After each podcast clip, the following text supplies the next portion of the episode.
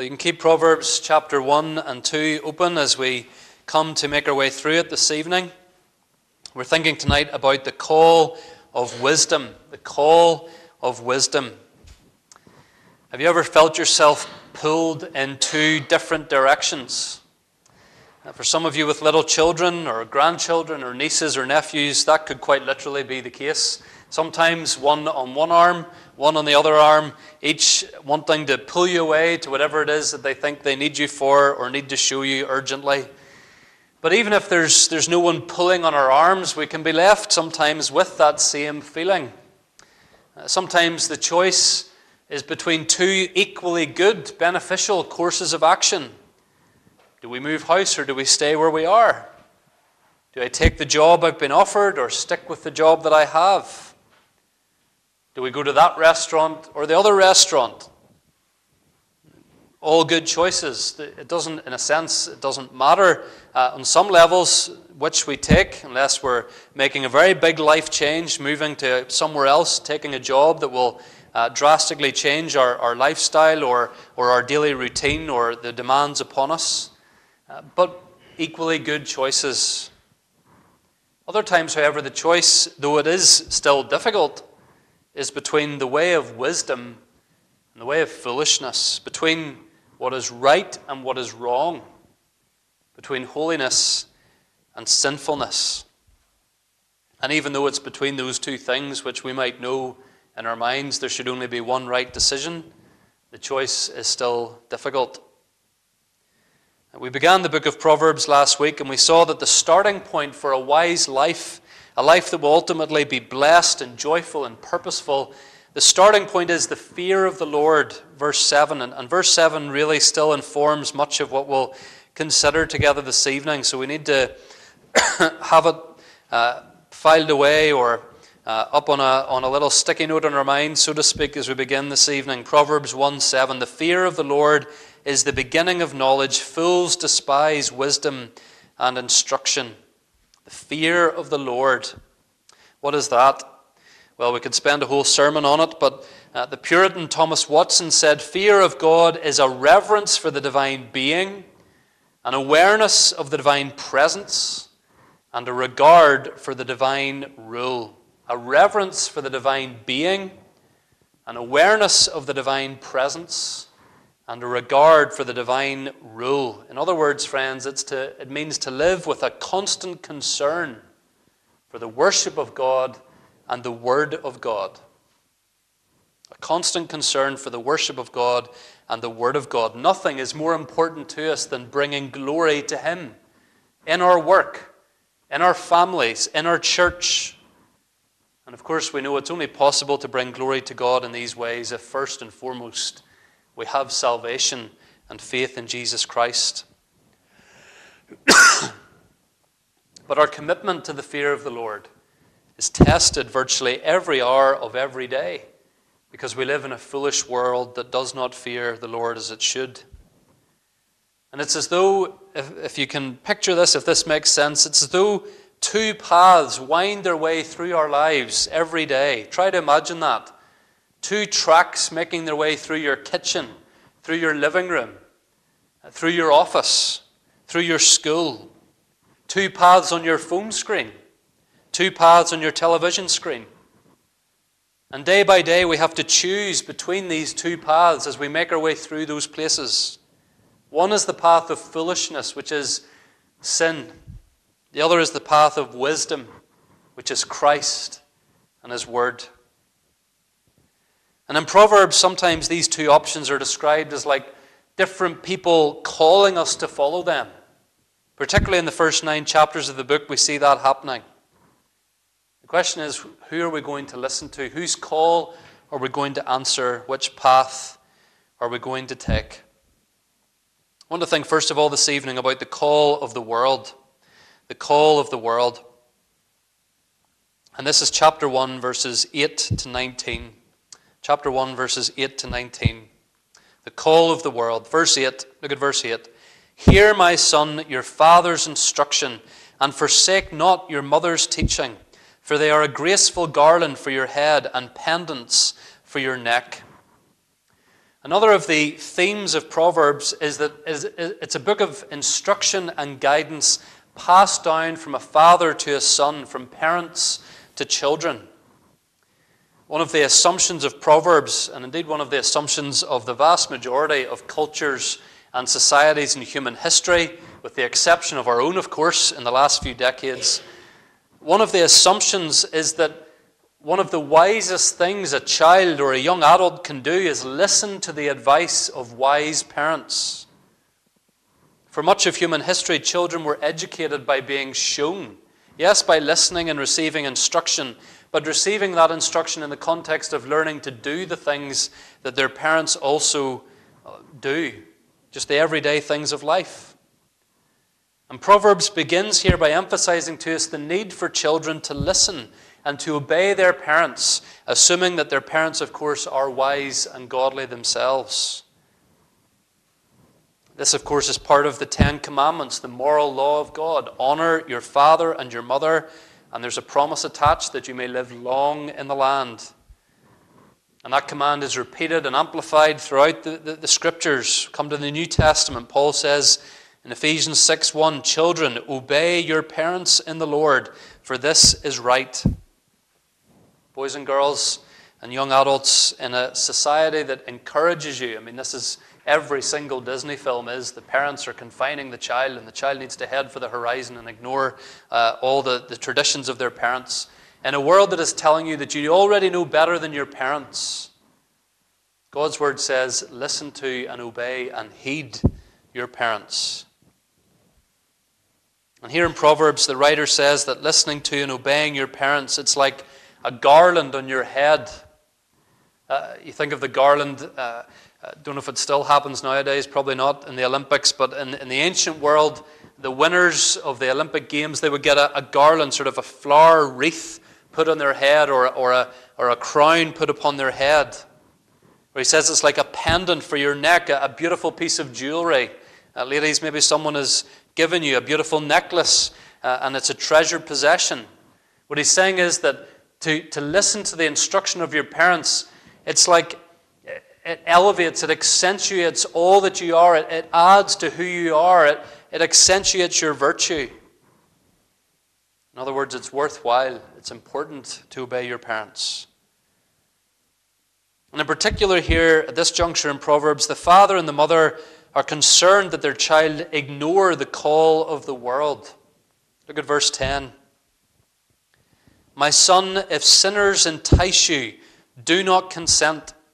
If they say, Come with us, let us lie and wait for blood, let us ambush the innocent without reason. Notice that word entice. In the original, it has the sense of attracting someone gullible, someone inexperienced, not, not someone necessarily silly or, or, or stupid, but just someone who doesn't have the experience yet who, who needs to gain that, that real world experience. Someone who won't realize, who won't be able to think through the consequences of their decision. And the parents are warning their children about these people. Don't have time to develop it, but just in passing, parents, we're reminded here, aren't we, of our responsibility? Ch- children come to the point of responsibility as well. If they grow up, if they have not listened to the advice of parents, particularly within the covenant atmosphere, the covenant of grace into which the children of believers are born, then they are foolish. And they need to repent of that foolishness. But parents, likewise, we, we have a responsibility. We are our children's primary caregivers and, and, and instructors as we prepare them for life in this world. That's why, at the very least, bringing them to worship and family worship and just the daily, I've said this before, but just the daily teachable moments in the ordinary course of life. Bringing God's word into the conversation, bringing words like sin and obedience and righteousness and what would Jesus say and what would Jesus do, bringing those things into the ordinary moments of life on the run home from school or heading out to football or whenever it might be. But that's, we'll, we'll perhaps explore that for another time. But notice here that the parents are warning their child against sinners who would entice them. And in verses 11 to 14, essentially what the parents describe to their son is the enticing offer of sinful gain, of somehow taking advantage of others to make easy money, to, to selfishly exploit other people for your own benefit. That's what the parents are warning their child against. Notice how the offer will sound so inviting. Verse 13 We shall find all precious goods, we shall fill our houses with plunder. Verse 14 We will ha- all have one purse. Notice the camaraderie here, the, the, the sense of, oh, come on, we're all in this together, this will be great. And it's not even that they perhaps necessarily they think they're going to get away with it. It's just the fun of doing it. It's the thrill of setting out and doing something reckless and risky. Oh, just whatever happens, happens. We're all in it together. Sure, you only live once. And there's excitement and thrill and allure about this. And the parents warn the son to reject the call of sinners. Verses 17 to 18 give us the picture of a net being spread for a bird. There's no point laying out the net in full view of the bird. You're wasting your time. And yet the parents are saying ultimately that these fools, they're, they're going to get caught up in their own net.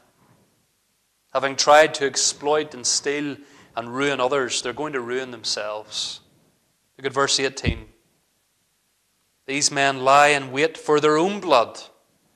They set an ambush for their own lives. Such are the ways of everyone who is greedy for unjust gain. It takes, the way, it takes away the life of its possessors. Sin leads to death. And so, what we have here, first and foremost, friends, ultimately, is a warning to resist the peer pressure of the world.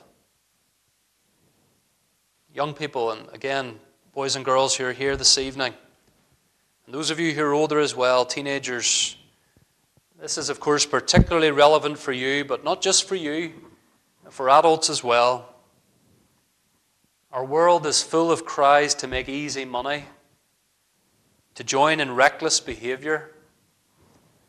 We're provided with offers each and every day to enjoy ourselves and not worry about the consequences. Sure, put on a wee bet. The rest of us are doing it. It's great crack. What's, what's the harm, really? It's your money.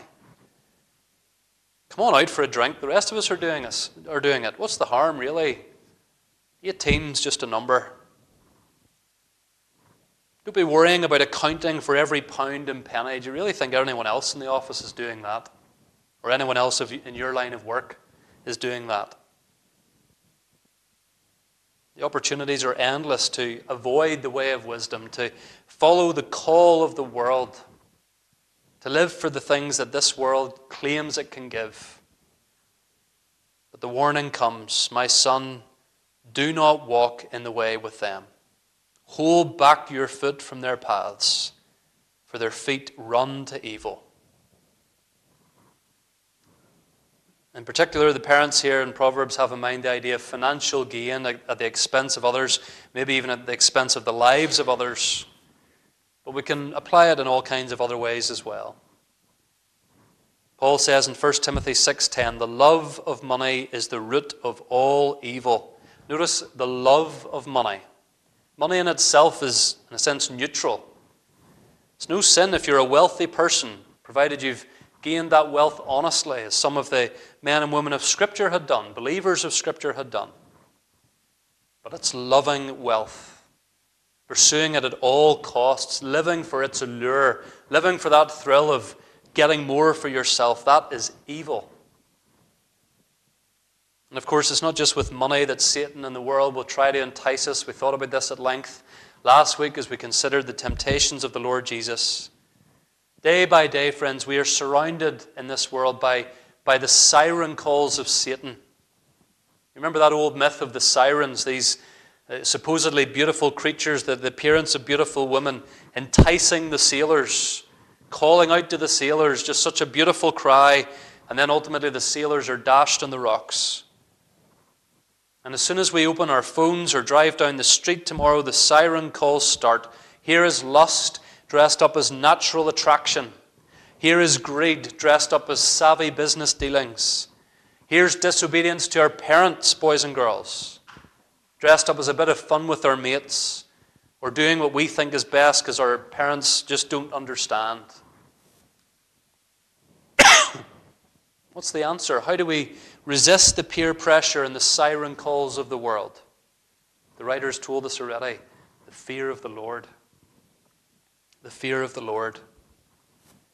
We have to be more concerned to honor God. We have to be more concerned about His opinion than the opinion of anybody else. Remember Peter's response when the church first had to face the authorities for their preaching in Jerusalem. The apostles were called in by the Jewish leaders. Acts 5:29 Peter said, "We must obey God rather than men." And that applies, boys and girls, when your peers are putting pressure on you to do or to say or to go to places that you know your parents would say, if sinners entice you, do not go. That applies, older men and women as well, this evening, when we hear the call and allure of the world. God's opinion, God's will must matter more. It mattered more to the apostles. It must matter more to us when we hear the call of the world tomorrow. So, the call of the world. Let's think, secondly, then, about the call of wisdom. The call of wisdom. And this is chapter 1, verses 20 to 33. Look at verse 20. Wisdom cries aloud in the street. Wisdom cries aloud in the street. The setting of the book of Proverbs is often the, the street or the city gates and as you maybe know from Scripture, particularly in the Old Testament, well, in the New Testament as well, the city gates were just where people came and went. Everyone obviously had to pass through the city gates. It was also where big decisions might be made, the elders might meet. You think of Boaz meeting, uh, meeting to, to sort out things in the, in the book of Ruth, or kings sometimes sat at the city gates as well. And so, this is the place where people are coming and going. This is the place where perhaps discussions and debates are had. This is the place where the culture is being shaped. There's also the idea here of the city streets, just where the ordinary men and women are coming and going, maybe buying what they need for the week, getting their loaf of bread for the day, uh, going about their daily lives, meeting each other for a chat. And that's where wisdom is. Again, wisdom in the, in the scriptures, it, it's not it's not academic. It's, it's not that you have to go off to university and get more degrees than Fahrenheit to become a wise person according to the scriptures. It's not often some ivory tower, it's on the street corner. It's available to us, it's within our reach. And wisdom here is pictured as a woman lifting up her voice above all the other clamoring voices in the streets. And she has a warning for the fool. Look at verse 22. How long, O simple ones, will you love being simple? How long will scoffers delight in scoffing and fools hate knowledge? How long? The implication of those words is it's been too long already. For too long already, you've been taking delight in deliberately ignoring the knowledge and the wisdom of God. I was saying last week that we live in the information age, that more than ever before, we can find answers to questions. We can find out in a split second what's happening in any part of the world almost.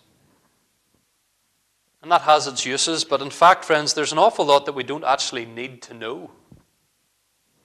There's a lot of news reported that isn't true at all. As one man once said, whether he was a wise man or not, but he said it's fake news. There is fake news in the world. And a lot of the information that we do have or that we go searching for every day is trivial, it's speculative, it doesn't really matter. Again, like I said last week, do we, do we remember half the time, half the stuff we Googled even a day or two ago? But wisdom is calling out here because foolish people have deliberately ignored the most important news. That news comes in verse 23.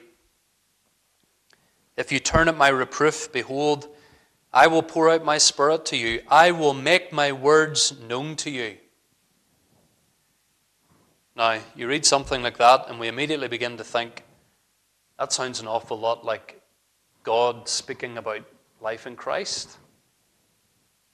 And insofar as we see wisdom here offered to people, Uh, insofar as we see God offering to pour out His Spirit on foolish people, ultimately, friends, we do see here in a picture, in a, in a if you like, a shadowy Old Testament form, the offer of the gospel in the person and work of Jesus Christ. It's Jesus Christ, we know from the New Testament, who pours out his Spirit. It's Jesus Christ who anoints us with a, a, the Spirit, the Holy Spirit of wisdom and knowledge and understanding. We'll, we'll talk more about this when we get a little bit further into Proverbs. There's a huge debate in the commentators about this whole idea of the personification of wisdom. There's the added complicating factor that it's often personified as a woman. And the question is are we, are we reading here of, of Jesus Christ or not? But ultimately, insofar as wisdom is offered to men and women, insofar as we read here of the Holy Spirit being poured out, we are right to think immediately as New Testament believers of the person and work of Jesus Christ. Jesus, after all, is the wisdom of God. Paul says in 1 Corinthians 1:24, "In him, in him are hidden all the treasures of wisdom and knowledge," says Paul.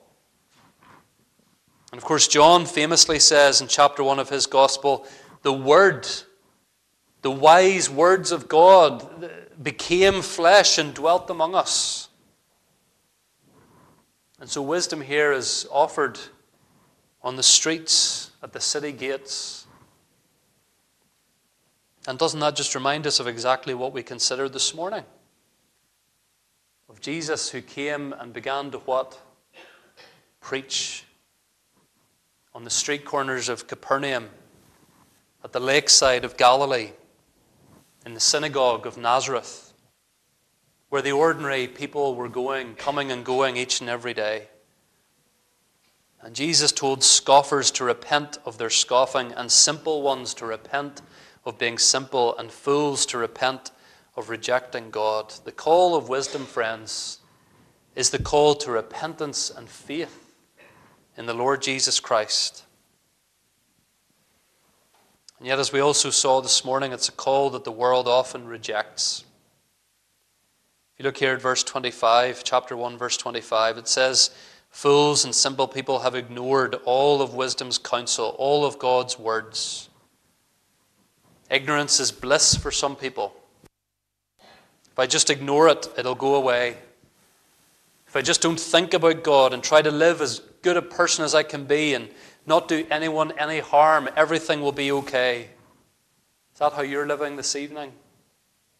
Proverbs says that's foolish definition of a fool in the Bible is not someone who doesn't know as many facts as most other people. A fool in the Bible is the one who acts as though there is no God to whom they are accountable, no God who has spoken to them and revealed himself to them. That's why you have men like Richard Dawkins and Stephen Hawking, some of the most gifted, intelligent men of their generation, coming out with some of the most utterly foolish statements about the Bible and God and creation and Christ. In a world where we're now encouraged to speak your truth and my truth, to define reality however it suits us, somehow the truth, God's truth, is the only ridiculous truth, or it's treated as such. This is sinful unbelief. This is the suppression of truth, as I mentioned earlier, that Paul describes in Romans chapter 1 that sinners know God has made them they know God will judge them. It's written on our consciences. It's obvious from the created world. But we suppress the truth. We're like little toddlers just stubbornly ignoring the parents' warnings, hoping it will go away. This is foolishness. And we learn here that foolishness will be punished, if not in this life, then in the life to come. Look at Proverbs 125. Because you have ignored all my counsel and would have none of my reproof, I also will laugh at your calamity. I will mock when terror strikes you. Look also at verse 28. Then they will call upon me, but I will not answer. They will seek me diligently, but not find me. Various interpretations given of these words. Charles Bridges says it is possible for a sinner to be lost this side of hell. What he means is that if, if the fool simply does not turn, continues in ignorance and mockery of God, then even in this life, at a time unknown to us from a human perspective, there could be that moment when God decides you've had your chance. You have heard the gospel for the last time. You've had your last opportunity to repent, and there will not be another. But the other way to think of this passage is perhaps to think of it with that eternal perspective. That in hell, where fools are headed, the complacency of fools destroys them. Verse 32. It says in verse 28 They will call upon me, but I will not answer. They will seek me diligently, but not find me. We might ask, in what sense will those who are in hell call upon God? Well, the answer is, friends, that those who are in hell, while they have no desire to repent, even in hell, people don't want to repent. But nonetheless, they have a strong desire to be freed from their torment, to be freed from the consequences of their sin. They don't regret their sin in the sense that they're not sorry for it, but they also don't want the consequences of it. you think of the rich man in the parable that Jesus told in Luke chapter 16. He said he was in agony in this flame. He didn't say he was sorry for his sin, he just said he was in agony. He wanted delivered but there is no opportunity. The fool who dies in sin goes to an eternity of not being heard and not being answered and not being relieved. Part of the misery of hell will be the mockery of God. Wisdom calls out with strong words, words of rebuke for those who have been ignoring, perhaps even mocking the truth of God. Don't be a fool. Don't just think if I ignore God, he'll go away. Heed his word. Jesus said, Repent, for the kingdom of heaven is at hand. Turn from your foolish ways before it's too late. So we've thought about the call of the world, the, th- the call of wisdom. Thirdly and finally, the benefits of wisdom. If we heed, if we listen to the call of wisdom, what, what blessings or benefits do we gain? Well, in chapter 2, we have another speech. The whole chapter is one long sentence in Hebrew. And it's a conditional sentence. It's saying that if certain conditions are met, then certain benefits will be given. Boys and girls, you've maybe heard that sort of talk in your house. If you tidy your room, then we'll go out for lunch somewhere that you like. The condition, if you tidy the room, the benefit, we'll go out for lunch to your favourite place. And Proverbs chapter 2 uses that language. Look at verse 1. My son, if you receive my words and treasure up my commandments, look down at verse 5, then you will understand the fear of the Lord. And so verses 1 to 4 set out the conditions for blessing. And the conditions are treasure up God's word, love God's word, meditate upon it, prioritize it, and then the benefits will flow. Look at verse 1 If you treasure up my commandments. Verse 2 If you are attentive to wisdom. Verse 3 If you call out for insight. Verse 4 If you seek it like silver and search for it as for hidden treasures. Imagine a miner, someone working down in the depths of a, of a coal mine. Don't know if any of you have ever been in a coal mine. I've no desire to go into one. I'm afraid my claustrophobia wouldn't do too well. But imagine someone down in the depths of a mine digging and digging and digging until they see something glinting and sparkling. They sweat, they work, they persist until they have the treasure in their hands.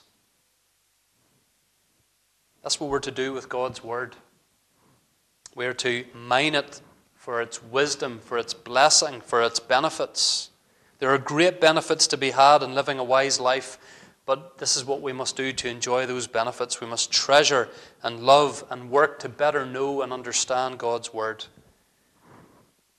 And if we do that, chapter 2 mentions various blessings that will come our way. Verse 7 uh, we will be shielded by God. He is a shield to those who walk in integrity. This is military language, of course, the language of a shield. Military language is used quite a bit in the opening chapters of the book. Uh, and, and so we're being reminded here that this whole idea of pursuing wisdom, it's not trivial. We're in a spiritual war. We need to be shielded by the wisdom of God.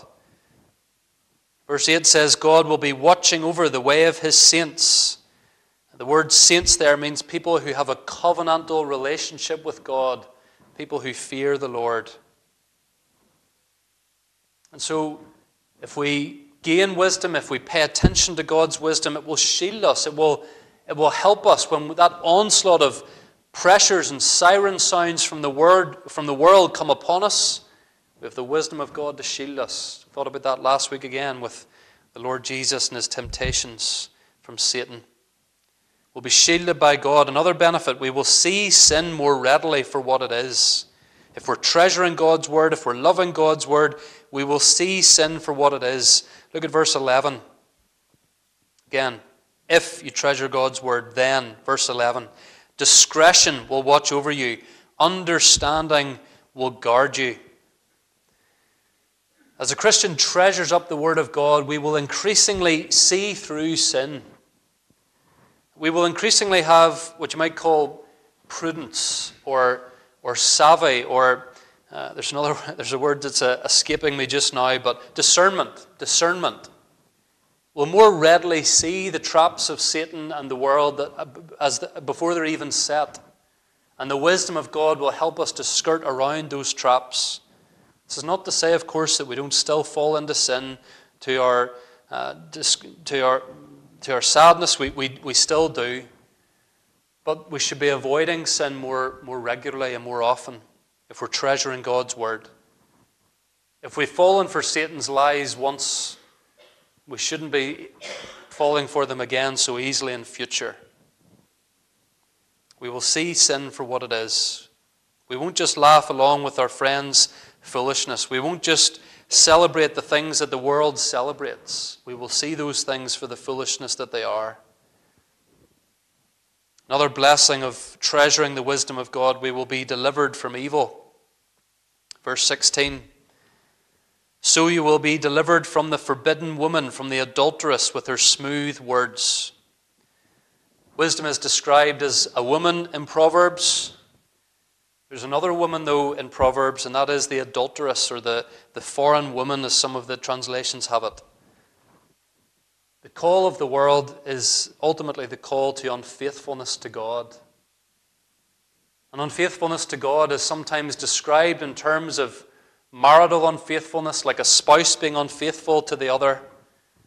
But Proverbs is also, friends, quite often, quite regularly, quite literally, warning us about the sin of adultery. The Christian life is supposed to be a holy life, a different life. We don't find everything funny that the world finds funny. We don't spend all our time or money the way the world spends its time or its money. We're to take seriously the fact that the world is trying to lure us, like an adulteress, into sin and foolishness.